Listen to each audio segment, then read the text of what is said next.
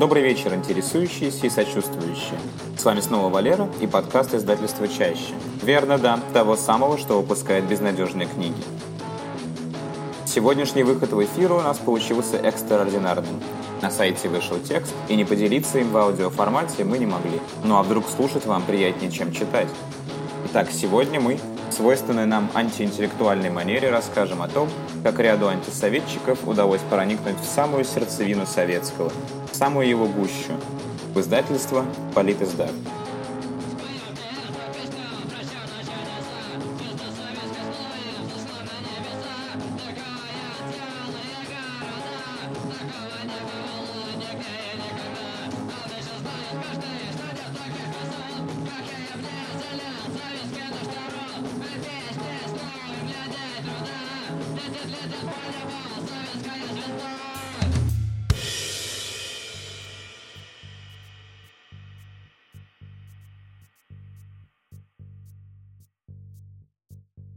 Лет 20 назад мои родители под генеральную уборку решили разобрать книги, что были беспорядочно навалены на нижних полках книжного шкафа.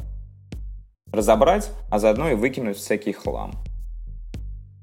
Вместе с книжицей анекдотов Никулина, путеводителями по городам Союза и книжками по народной медицине в мусорный мешок отправились и кое-какие разноцветные крошечные томики, что, конечно же, сразу привлекли мой взгляд – в общем, я тайком вытащил из мусорного мешка пару книжек серии «Пламенные революционеры», а потом и забыл про них. Помнил случайно, в классе в восьмом. Да так зачитался одной из них «Три войны Бенита Хуареса», что стал одеваться во все черное и решил обязательно стать адвокатом. Но, конечно, скоро снова забыл. До тех пор, пока в развалинах Дома культуры на острове Залита я не нашел еще одну книжечку из этой серии. Среди битого кирпича битых же пивных бутылок и окурков лежала книга «Чернозем и звезды». Но я затеял этот разговор про пламенных революционеров не для того, чтобы в очередной раз передаваться сентиментальщине.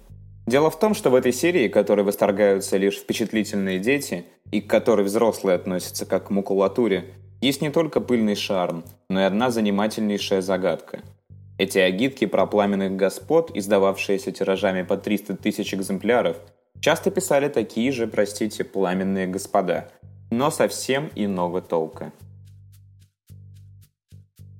Книги серии «Пламенные революционеры» выходили с 1968 по 1990 годы. Всего было выпущено более 100 произведений. Кого только не относили редакторы к «Пламенным революционерам», и Спартака, и господина Белинского, и товарища Дзержинского, и бандита Котовского, Николая Горева и Тамаза Кампанеллу не хватало в этой серии только Иисуса Христа. Тираж одного издания был 200 тысяч экземпляров, но многие книги переиздавались по 2-3 раза. Например, про Герцена трижды, Муравьева Апостола трижды, Клару Цеткин тоже трижды. Так что объем тиража одной книги часто переваливал за полмиллиона – и неблагонадежные авторы буквально открывают эту серию. В 1968 году вышла книга «За нашу и вашу свободу» соцреалиста Льва Славина. А Славин, хоть и участвовал в создании той самой книги «Канал имени Сталина», в 1966 году нашел смелость подписать петицию в защиту Даниэля Есенявского. Или вот Эмиль Миндлин, осужденный в 1955 году за антисоветские высказывания – написал для пламенных революционеров книжку «Не дом, но мир». В 1969 году вышла всего одна книга, но с автором в ней была Лидия Лебединская, теща диссидента Игоря Губермана. Под ее именем позже выйдет еще одна книга, написанная, правда, тем самым зятем-диссидентом. В 70 году была книга Анатолия Гладилина «Евангелие от Робеспьера». А ведь тот Гладилин тоже успел подписать письмо в защиту Даниэля Есенявского – и через несколько лет окажется, что воспитанию молодежи в коммунистическом духе мешают лишь две вещи – происки американского империализма и писатель Гладилин. И в 1976 году Гладилин эмигрирует, чтобы не мешать воспитанию молодежи. Правда, в 1974 году он успевает написать для пламенных революционеров еще одну книжку. Книги пламенных революционеров за 1971 год – это вообще что-то невероятное. Подряд вышли Лев Рубинштейн, Булата Куджава и Василий Аксенов – Акуджава написал про декабриста Пестеля, и далось ему это нелегко. Он никак не хотел редактировать книгу так, чтобы она прошла. Жутко раздражался, когда редактор предлагал правки, а уж тем более, когда вносил. Сложно было не только с написанием книги, но и с печатью. В какой-то момент заведующего редакции вызвали наверх и запоздало стали спрашивать, насколько вообще подходит Акуджава как автор. Из воспоминаний Владимира Новохатка, заведующего редакцией серии. Что меня вызывал Тропкин, главный редактор. У него были все три его заместителя. Я пригласил вас по такому поводу. Надо связаться с Марковым и спросить его мнение, насколько подходит Акуджава для нас как автор.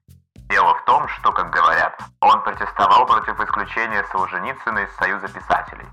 Я стал лихорадочно соображать, как быть, что сказать, чтобы не было во вред Булату и чтобы самому не попасть в просак.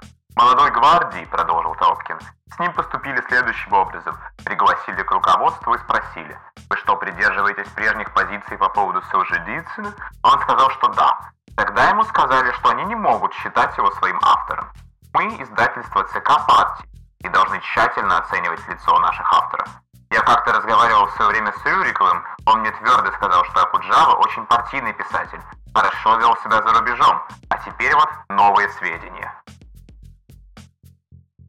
Аксенов же написал о Леониде Красине, и, как говорят, выбрал его просто потому, что у того был хороший вкус в одежде. С Аксеновым, конечно, тоже были проблемы, и снова сполошился главный редактор. Сегодня звонок Тропкина. Вот тут заявление Аксенова о пролонгации договора. Он же из этих, которые подписали письмо. Николай Васильевич, я когда был в ЦК, специально говорил об этом с Водолагиным и Севруком. Они сказали, что есть договоренность с директором издательства судить по рукописям. Если они будут написаны с партийных позиций, то издадим, а если нет, то отклоним. Нет, это не совсем верно. Тогда была одна ситуация, теперь другая. Тогда не было повода отвергнуть сотрудничество и решили дожидаться рукописи. Теперь есть такая возможность. Но договор продлили и даже дали Аксенову возможность написать еще одну книжку, за которую тот даже получил аванс. Написать, правда, не успел. И последнее воспоминание Новохатка, автора мемуаров, рисует писателя, бережно пересчитывающего банкноты. Он вернул аванс и скоро уехал. В 1972 году к этой компании присоединился Войнович, в 1973 году Владимир Корнилов, уже известный подписант диссидентских писем, а с 1975 года член советского сектора Amnesty International. В 1977 его исключат из Союза писателей, а в 1979 все его книжки изымут из продажи библиотек. В 1975 году к ним присоединился Натан Эйдельман, в 1952 году имевший отношение к группе Краснопевцева, исключенный из-за этой из ВЛКСМ и в результате вынужденный прекратить преподавательскую деятельность. Кстати, именно книгу Эйдельмана читает герой Станислава Говорухина Вассе. В 1975 году для пламенных революционеров написала книжку Раиса Орлова, жена диссидента Льва Копелева. И, как вспоминает Владимир Новохатко, за вред серии, после этой публикации начались гонения на семью Орлова и Копелева. Раиса Орлова, автор романа об американце Джонни Брауне, пригласила нас с женой к себе домой. В застолье участвовали муж Орловой Лев Копелев, Виктор Некрасов и Владимир Корнилов. Запомнилось же именно это обмывание книги потому, что присланные известно кем молодчики выбили оконные стекла. Квартира была на первом этаже. С этого началось возраставшее давление на супружескую чету, вынудившее ее в конце эмигрировать в РГ.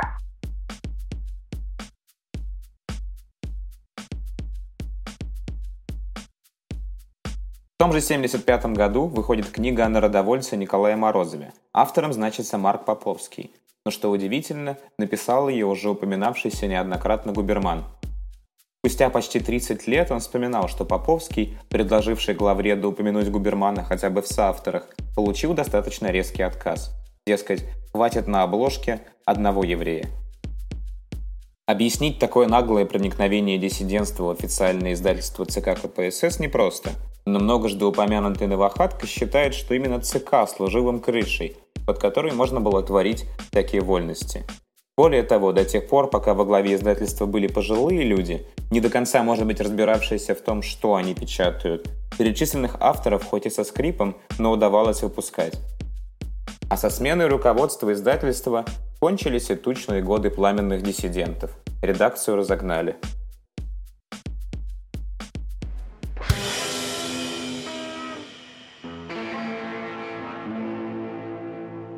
Что-то у нас новое.